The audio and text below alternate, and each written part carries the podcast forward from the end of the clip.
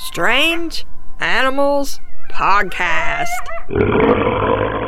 Welcome to Strange Animals Podcast. I'm your host, Kate Shaw.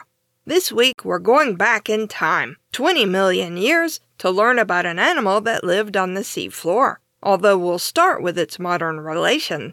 It's called the sand striker, and new discoveries about it were released in January 2021.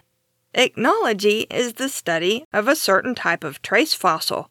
We talked about trace fossils in episode 103, but basically, a trace fossil is something associated with an organism that isn't actually a fossilized organism itself, like fossilized footprints and other tracks. Ichnology is specifically the study of trace fossils caused by animals that disturbed the ground in some way. Or, if you want to get more technical about it, sedimentary disruption. That includes tracks that were preserved, but it also includes a lot of burrows. It's a burrow we're talking about today.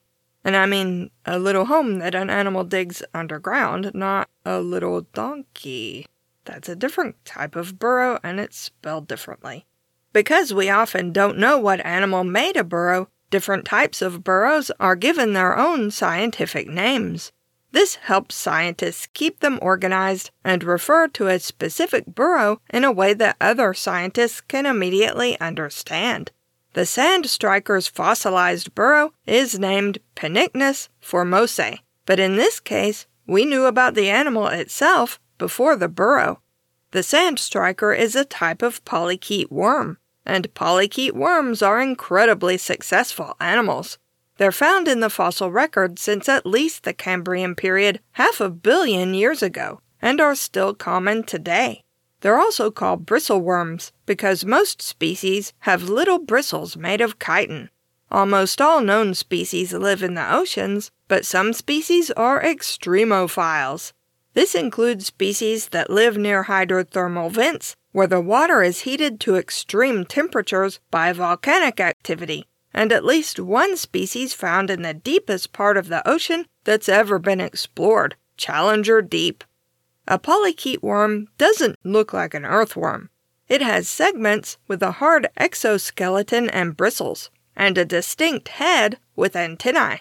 Some species don't have eyes at all, but some have sophisticated vision and up to eight eyes.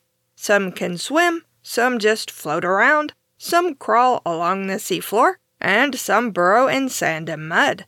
Some eat small animals, while others eat algae or plant material, and some have plume like appendages they use to filter tiny pieces of food from the water. Basically, there are so many species known, over 10,000, with more being discovered almost every year, alive and extinct, that it's hard to make generalizations about polychaete worms. Most species of polychaete worm are small, the living species of sand striker generally grows around 4 inches long or 10 centimeters and longer. We'll come back to its size in a minute. Its exoskeleton, or cuticle, is a beautifully iridescent purple. It doesn't have eyes, instead, sensing prey with five antennae. These aren't like insect antennae, but look more like tiny tentacles packed with chemical receptors that help it find prey. The sand striker lives in warm coastal waters and spends most of its time hidden in a burrow in the sand. It's especially common around coral reefs. While it will eat plant material like seaweed, it's mostly an ambush hunter. At night, the sand striker remains in its burrow but pokes its head out with its scissor like mandibles open. When the chemical receptors in its antennae detect a fish or other animal approaching, it snaps its mandibles on it and pulls it back into its burrow. Its mandibles are so strong and sharp that sometimes it will cut its prey in half, and then, of course, it pulls both halves into its burrow to eat. If the prey turns out to be large, the sand striker injects it with venom that not only stuns and kills it, it starts the digestive process so the sand striker can eat it more easily.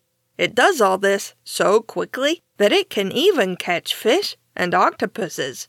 The mandibles are at the end of a feeding apparatus called a pharynx, which it can retract into its body. If a person tries to handle a sand striker, they can indeed get bitten. The sand striker's mandibles are sharp enough to inflict a bad bite, and if it injects venom, it can make the bite even more painful.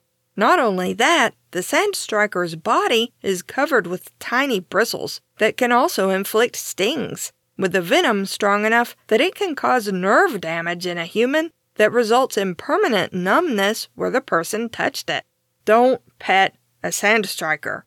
Remember how I said the sand striker grows 4 inches or longer? That's actually the low end of its size. The average sand striker is about 2 feet long, or 61 centimeters, but it can sometimes grow 3 feet long, or 92 centimeters, or even more. Sometimes a lot more.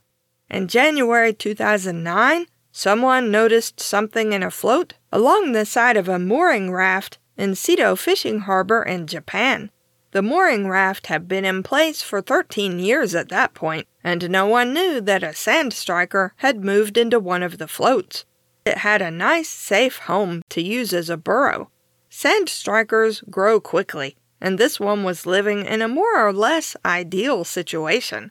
So it just grew and grew until when it was found, it was just shy of 10 feet long, or 3 meters. Even so, it was still only about an inch thick, or 25 millimeters. There are unverified reports of even longer sand strikers, some up to 50 feet long, or 15 meters. Look, seriously, do not pet it. Since sand strikers spend most of the time in burrows, it's rare to get a good look at a full length individual in the wild, and we don't know how long they can really get. In case you'd forgotten, though, we started the episode talking about a fossilized burrow.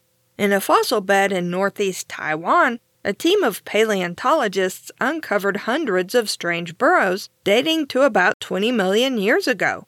The burrows were L shaped and as much as six and a half feet long, or two meters, and about an inch across, or two and a half centimeters.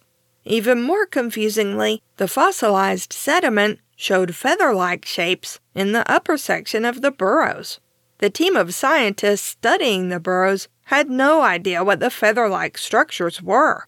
The burrows were mysterious from start to finish anyway, since they were so much larger than most burrows in the seafloor. They decided to do something unusual to solve some of the mysteries. They reached out not only to marine biologists, but to marine photographers and aquarium keepers to get their insights. And as you've probably guessed by now, the fossilized burrows most closely match those of the sand striker. They even found out what the feather shaped structures were. When a sand striker grabs a fish or other prey and drags it into its burrow, a lot of the time it's still alive, at least at first. It struggles to get away can cause the sides of the burrow to shift. The sediment can't collapse all the way because the worm lines it with mucus, so the partial collapsing and shifting results in feathery shapes. These fossilized burrows are the first trace fossils known to be made by a marine ambush predator, which is pretty awesome.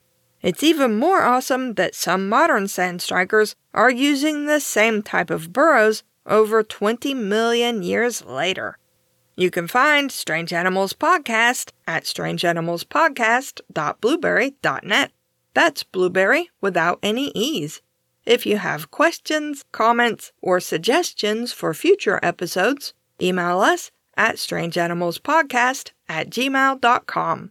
If you like the podcast and want to help us out, leave us a rating and review on Apple Podcasts or Podchaser, or just tell a friend. We also have a Patreon at patreon.com slash strangeanimalspodcast if you'd like to support us for as little as $1 a month and get monthly bonus episodes. Thanks for listening. That's the case for the Sand Striker, too. No, it's not. That is a badly constructed sentence.